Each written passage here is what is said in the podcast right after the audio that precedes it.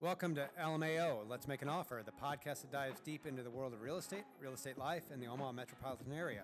I'm your host, Mike Pettid from the Metro Pros of Berkshire Hathaway Home Services Ambassador Real Estate.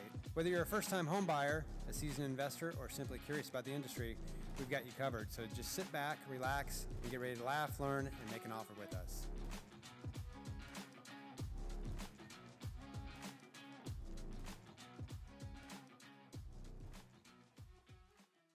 Hi, everyone. I'm Mike Pettid with the Metro Pros of Berkshire Hathaway Home Services Ambassador Real Estate. Welcome to our podcast, Let's Make an Offer. Um, we'll be talking throughout these podcasts about different topics that people want to hear about.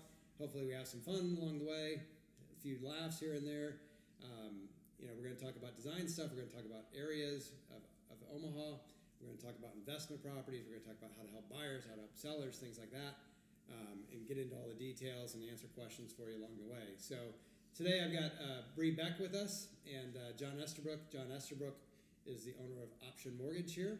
And uh, John, let's hear a little bit about your background and, and why Option Mortgage is important to clients. So, Option Mortgage is just that. I have a whole bunch of different options as pertain to investment properties and different loan options that you could do to secure your either your first rental property or over 10 rental properties. The big thing with rental properties is you can have up to 10 rental properties on a Fannie Mae Freddie Mac scale. Anything over 10, you got to go commercial and or hard money or something like that. So which commercial gets a little more expensive, and the terms are not as favorable as a conforming loan. So um, when we talk about investment properties, we'll dig into this with Bree as well. You have right now what about 190 different lenders that you can work with? 197 197 different lenders. Yep. what's a what's a typical lender have as far as options for selling that loan? Because what happens is a lender will write up a loan process that loan but it's being sold to another yeah. another bank or another company. Mm-hmm. um, and so typically like a loan officer will you know maybe it's a, a big bank here that's their only option. That's their only option. Or if they're another retail type lender, they might uh, lend out to four different wholesale uh, lenders. And, and, you've got 197 different options, right. which is amazing. So uh, we'll dig into that more. But um, we've got Bree Beck here with us. Bree's an agent on the, on the Metro Pros real estate team. Uh, Bree's doing a fantastic job. She she represents her clients, buyers and sellers. She represents Pinecrest Homes and new construction and um, does investment properties herself as well and helps her clients buy investment properties. So, Bree, tell us a little bit about you, your background, and, and uh, what you like about real estate and helping people. Okay, well, my background um, I mean, I went to school for marketing.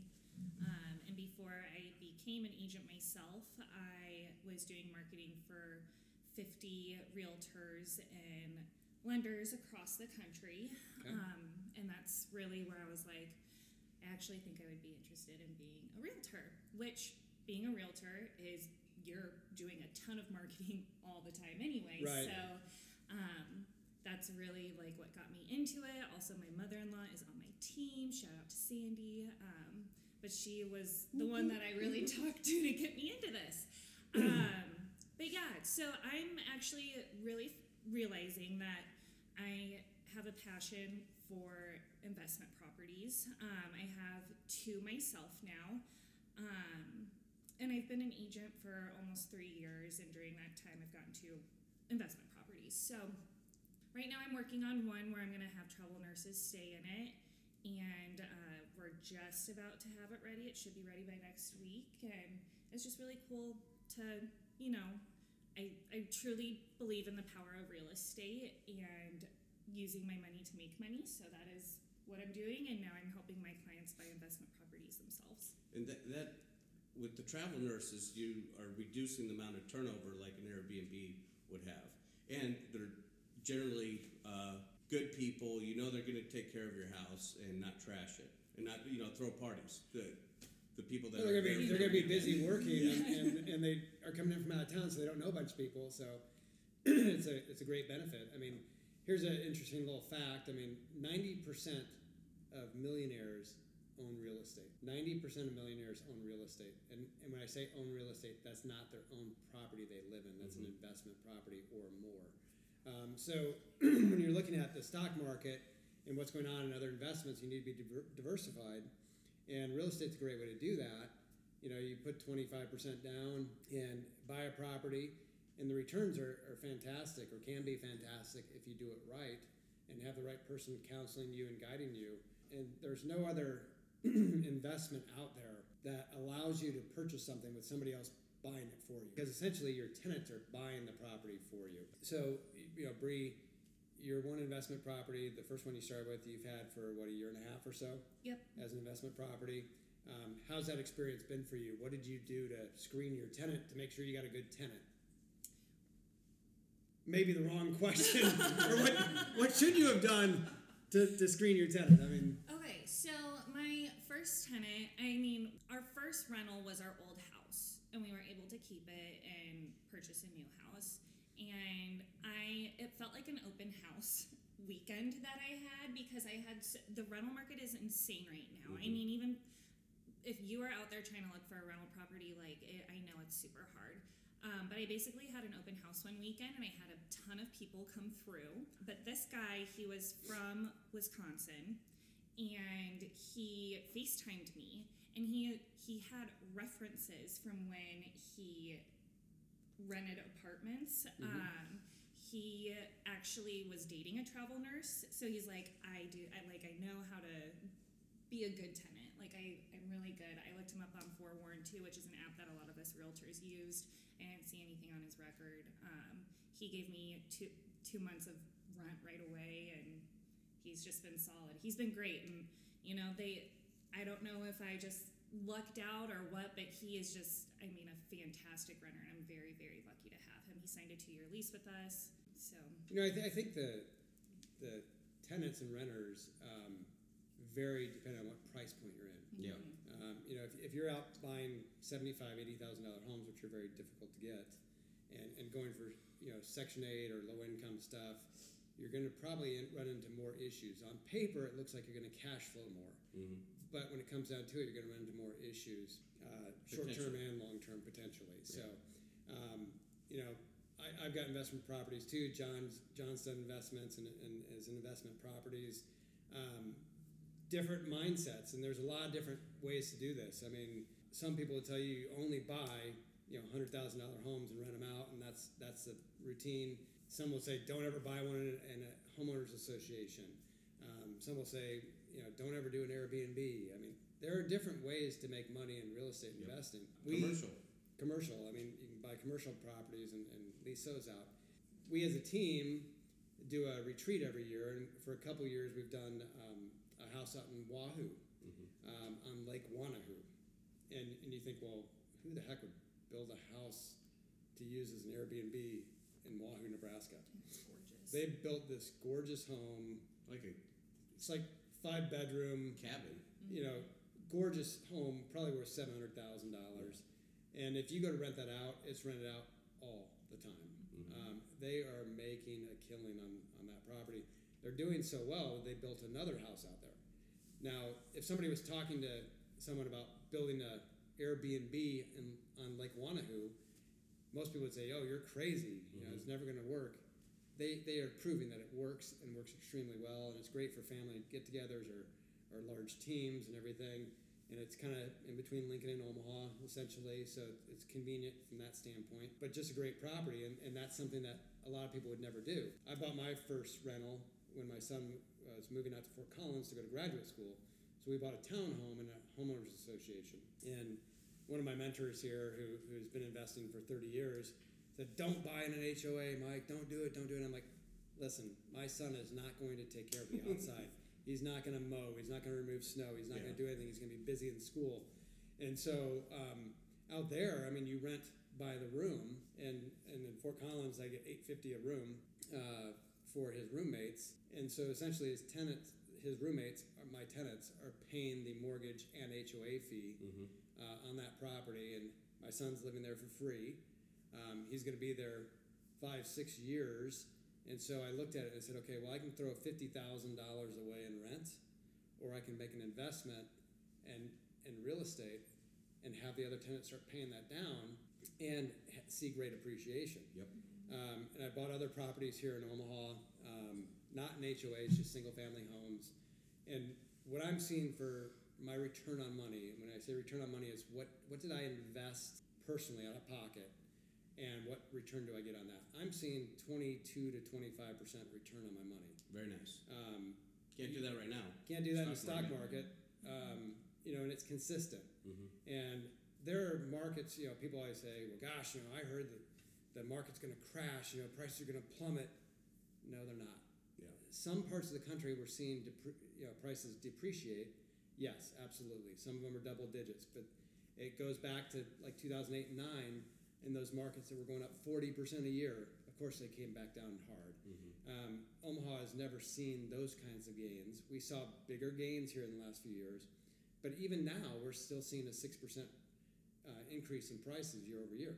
So we're still seeing good gains. So you, you have those gains, plus then they're paying down your mortgage for you, and you're cash flowing very well. Mhm. Um, we we you know have a different mindset than some people.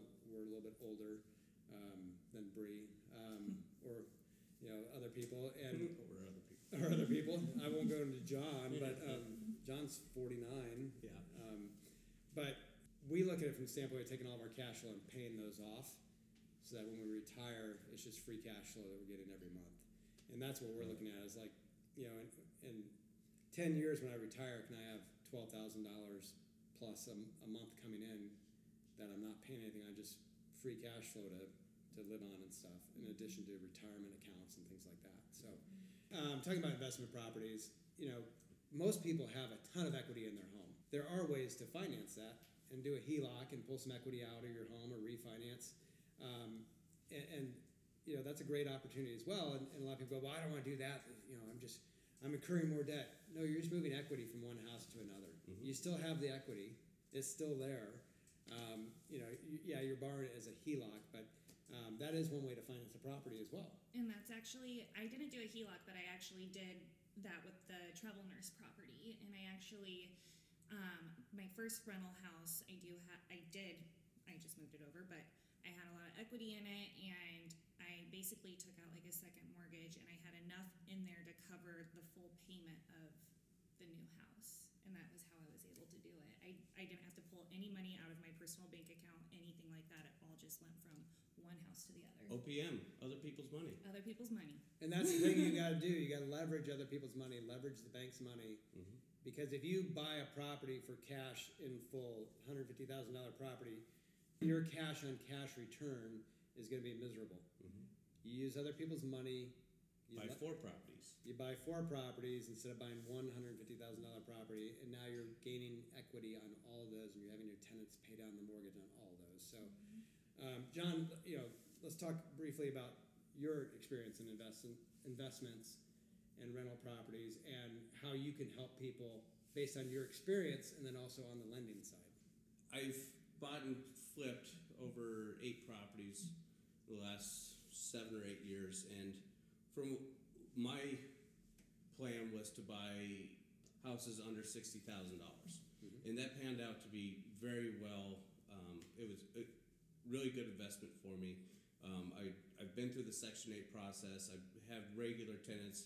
I've had a veteran tenant, and so it's like- what- what's cool about Section 8 is based on what their income is, and then Section 8 has a chart of basically how much rent is based on how many bedrooms the home has. And if the tenant has three children, they're in a four bedroom house, uh, that might be $1,600 a month in rent.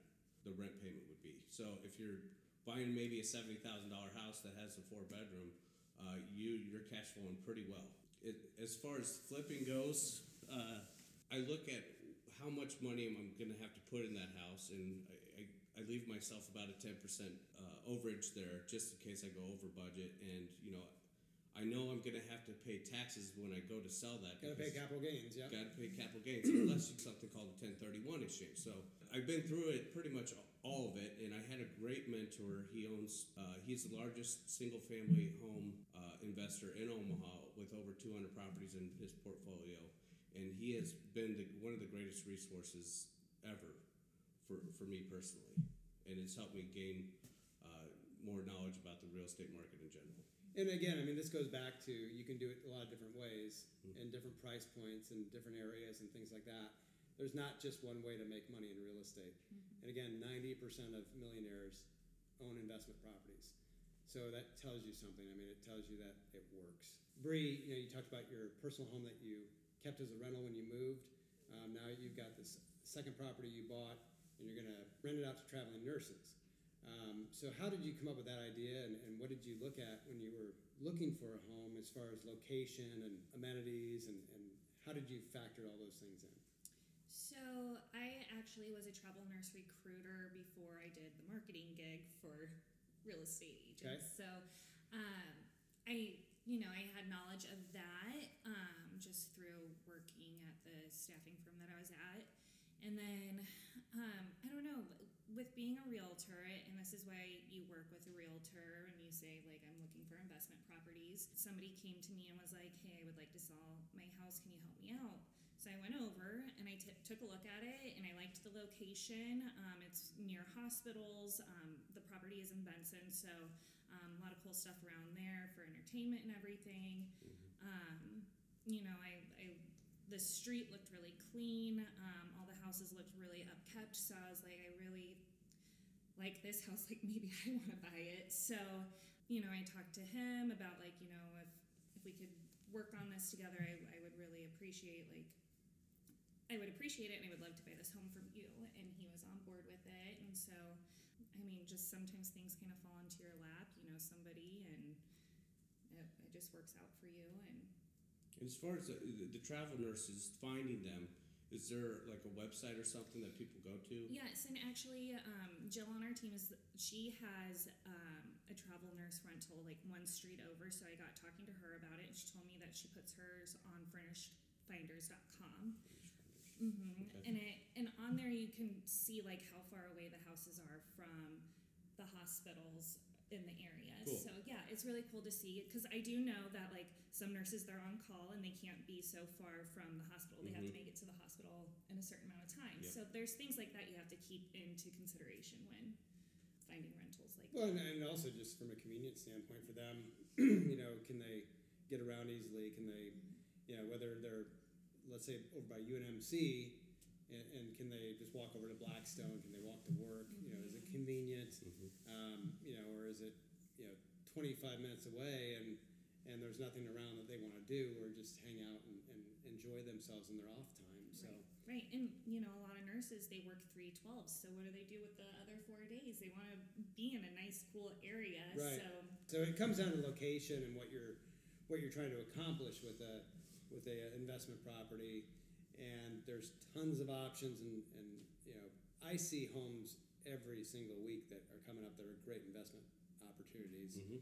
Um, and so people talk about the shortage of inventory in the market right now, but even with the shortage of inventory, there are exceptional opportunities for rentals um, and the flip properties and things like that. So, you know, if you want to have this discussion and, and look at investing, we'll be having an investor seminar coming up, um, and we'll get that out on social media and everywhere else um, to kind of dig in really deep and look at all the numbers and real life examples. But um, you know, in the meantime, you can always stop by bree.themetropros.com. That's B R E E dot themetropros.com.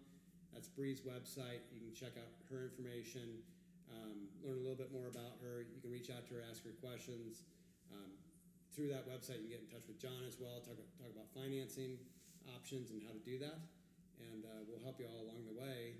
And really, it's analyzing the numbers and making sure you're comfortable with the numbers and then making sure you're getting a good tenant who's going to take care of your property and, and uh, you know not have a bunch of turnover every few months. I mean, my daughter when she moved out of town, she decided to lease her house out, and uh, she got a, a PhD student at UNMC to sign a two and a half year lease. Perfect. Now she wants to sign another year and a half lease, which is fine with my daughter. So that'll be a four year lease with a, a single woman PhD student at UNMC. Well, you know, if you're in a PhD program, you don't have a whole lot of time to party and Yeah. and, and trash houses. So, you know, you're, you're going to take care of things, and, and she's she's a great tenant for my daughter. But uh, lots of opportunities.